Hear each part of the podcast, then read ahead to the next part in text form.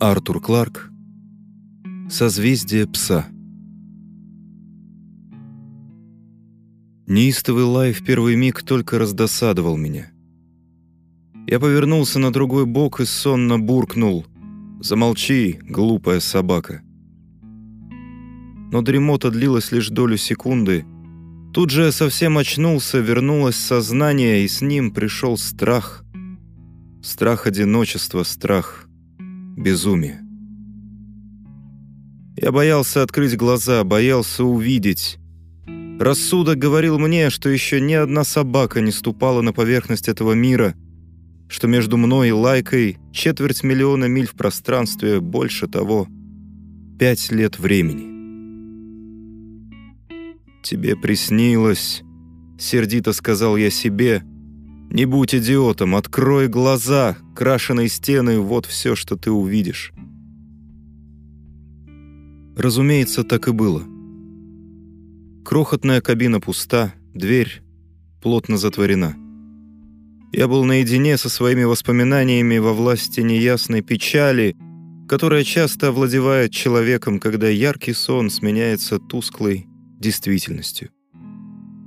Ощущение утраты было настолько горьким, что снова хотелось уснуть. Хорошо, что я устоял. В тот миг сон был равносилен смерти. Но я не подозревал этого еще пять секунд. Целую вечность, которую я провел на земле, ища утешения в прошлом.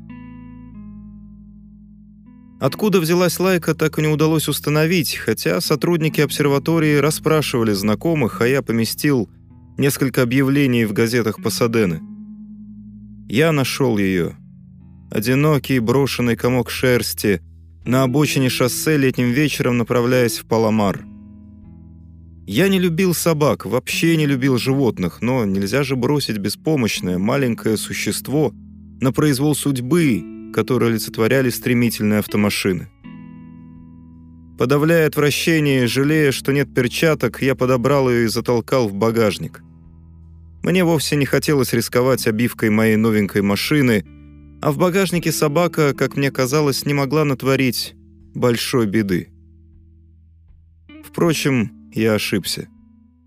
Остановив машину возле монастыря, жилой дом для астрономов, где мне предстояло провести следующую неделю, я без особого восторга изучил свою находку.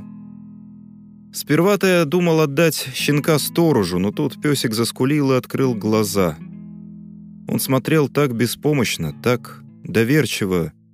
Словом, я передумал.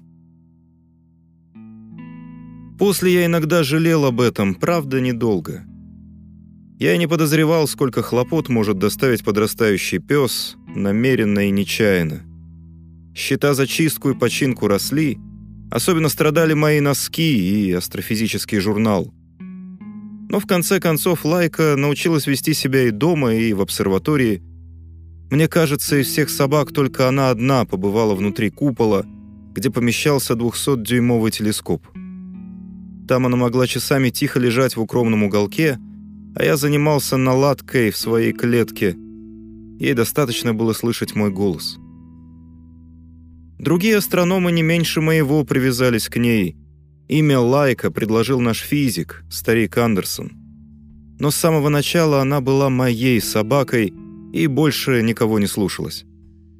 Да и мне она не всегда подчинялась. Это было великолепное животное, почти чистокровная восточноевропейская овчарка. Видимо, из-за этого почти ее и бросали. До сих пор злюсь, как вспомню, а может быть, это зря, ведь я не знаю, как было дело. Если не считать двух темных пятен над глазами, она была дымчато-серой, с мягкой, шелковистой шерстью. Когда уши торчали, она казалась необычайно умной и внимательной. Обсуждая с коллегами типы спектров и эволюцию звезд, я готов был поверить, что Лайка следит за нашей беседой. Я по сей день не могу понять, почему она так привязалась ко мне. Даже среди людей у меня друзей очень мало. И однако, когда я после долгого отсутствия возвращался в обсерваторию, она выходила из себя от восторга, прыгала на задних лапах, опираясь передними на мои плечи. Она, шутя, дотягивалась до них. и радостный визг совсем не вязался с могучим ростом лайки.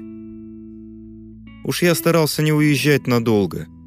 В дальние путешествия нельзя было взять с собой собаку, но в коротких поездках она почти всегда меня сопровождала. Лайка была со мной в тот раз, когда я поехал на север, чтобы участвовать в этом злополучном семинаре в Беркли. Нас приютили мои друзья по университету. При всей их учтивости было очевидно, что их не радует присутствие в доме такого чудовища. Я заверил хозяев, что Лайка ведет себя безупречно. С большой неохотой они разрешили мне держать ее в комнате. «Сегодня ночью вы можете не бояться грабителей», — сказал я. «В Беркли нет грабителей», — последовал ответ. Но среди ночи мне на миг почудилось, что они ошиблись. Меня разбудил яростный, визгливый лай. Я слышал от Лайки такое только раз, когда она впервые увидела корову и не могла понять, что это такое. Бронясь, я сбросил одеяло и нырнул во мрак незнакомого дома. Главное — утихомирить Лайку, не дать ей разбудить хозяев, если только я не опоздал. Грабитель, конечно же, давно удрал. Я от души надеялся, что это так. Несколько секунд я стоял возле выключателя на лестничной площадке. Зажигать или не зажигать? Наконец я рявкнул «Молчи, Лайка!» и нажал кнопку — Холл внизу озарился ярким светом. Лайка неистово скреблась в дверь и продолжала визгливо лаять. «Если тебе надо погулять», — сердито сказал я, — «вовсе не обязательно поднимать такой шум». Я спустился, отодвинул задвижку, и собака ракетой вырвалась наружу. Было тихо, безветренно. Лунный серп боролся с сан-франциским туманом. Стоя в светлой мгле, я смотрел через залив на огни города и ждал Лайку, чтобы отчитать ее по заслугам.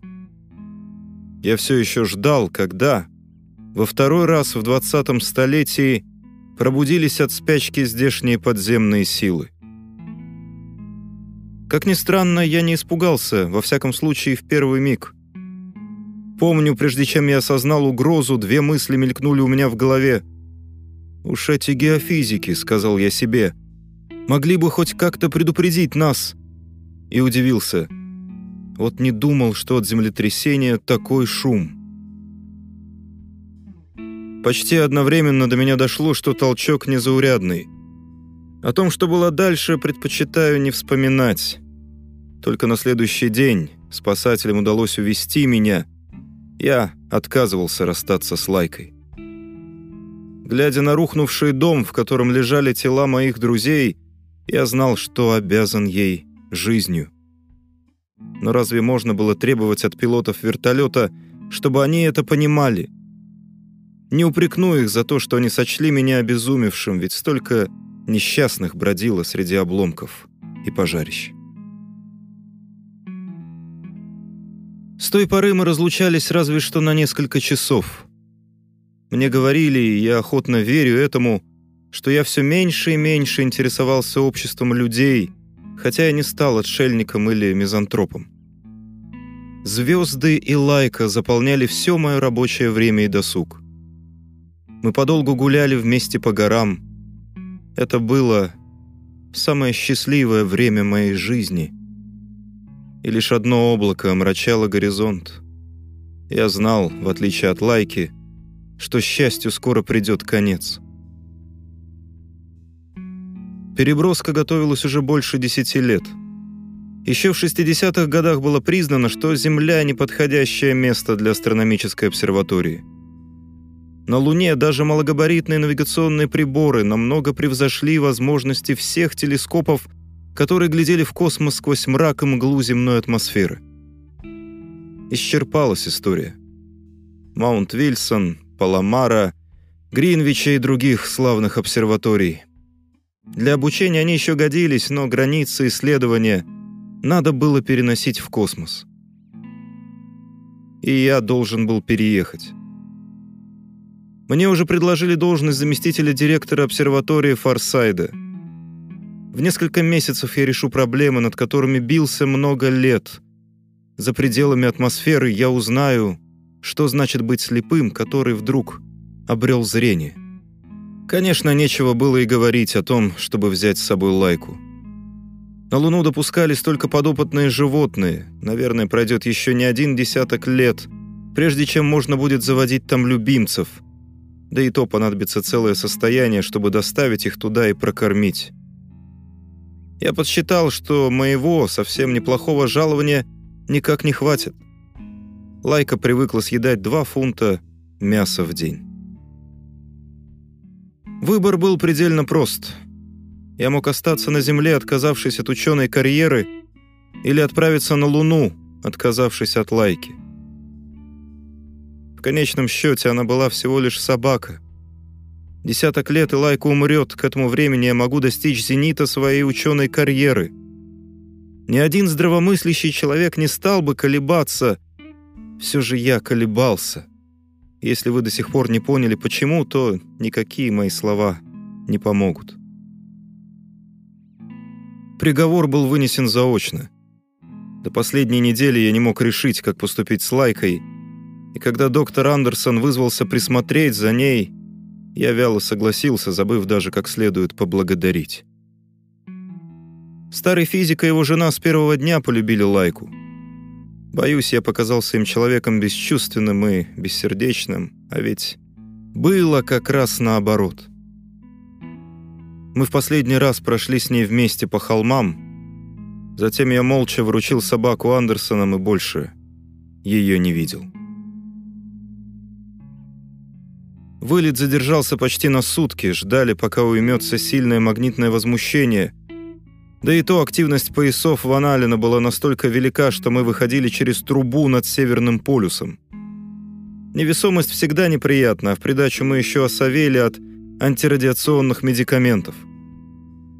Когда я снова стал интересоваться окружающим, корабль был уже над Форсайдом. Не увидел я, как Земля ныряет за горизонт.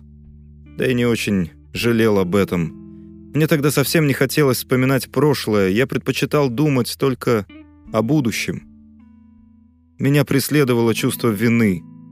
Я покинул существо, которое меня любило, верило в меня. Чем я лучше тех, кто бросил щенка на обочине пыльного Паломарского шоссе? Весть о том, что она умерла, пришла через месяц. И никакой видимой причины. Андерсоны делали для нее все, и они сильно горевали. Просто лайки не хотелось жить. Несколько дней я сам думал о смерти, но труд — великое лекарство, а моя программа развивалась полным ходом. Забыть лайку я не мог, но постепенно воспоминания перестали причинять боль. Почему же они с такой силой вернулись теперь, пять лет спустя, на обратной стороне Луны? Я пытался понять, в чем дело. Вдруг все здание вздрогнуло, точно от могучего удара. Дальше я действовал не размышляя. Руки сами закрыли гермошлем аварийного скафандра, когда опоры подались, и стена распахнулась, выпустив на волю взвизгнувший воздух. Благодаря тому, что я автоматически нажал кнопку общей тревоги, мы потеряли всего двоих. Хотя толчок, самый сильный из всех зарегистрированных на Форсайде, разрушил все три герметичных купола обсерватории. Нужно ли говорить, что я не верю в сверхъестественные силы? Все, что произошло, объясняется рационально, нужно лишь немного разбираться в психологии – во время второго сан-франциского землетрясения Лайка была не единственной собакой, которая почуяла близкую беду, известно много случаев. И когда мое недремлющее подсознание уловило первые слабые вибрации в недрах Луны, настороженный воспоминаниями рассудок тотчас отозвался. Человеческий разум избирает необычные хитроумные пути. Он знал, какой сигнал быстрее всего дойдет до меня — вот и все, конечно. Можно сказать, что в обоих случаях меня разбудила лайка. Но тут и не пахнет мистикой. Не было никакого чудесного зова через бездну. который ни человеку, ни собаке не дано преодолеть. В чем в чем, а уж в этом я уверен. И все-таки случается, я просыпаюсь в лунном безмолвии, мечтая, чтобы сон продлился несколько секунд, чтобы я еще раз мог заглянуть в эти ясные карие глаза, исполненные бескорыстной чистой любви, равной которой я не нашел нигде. Ни на Луне, ни в других мирах.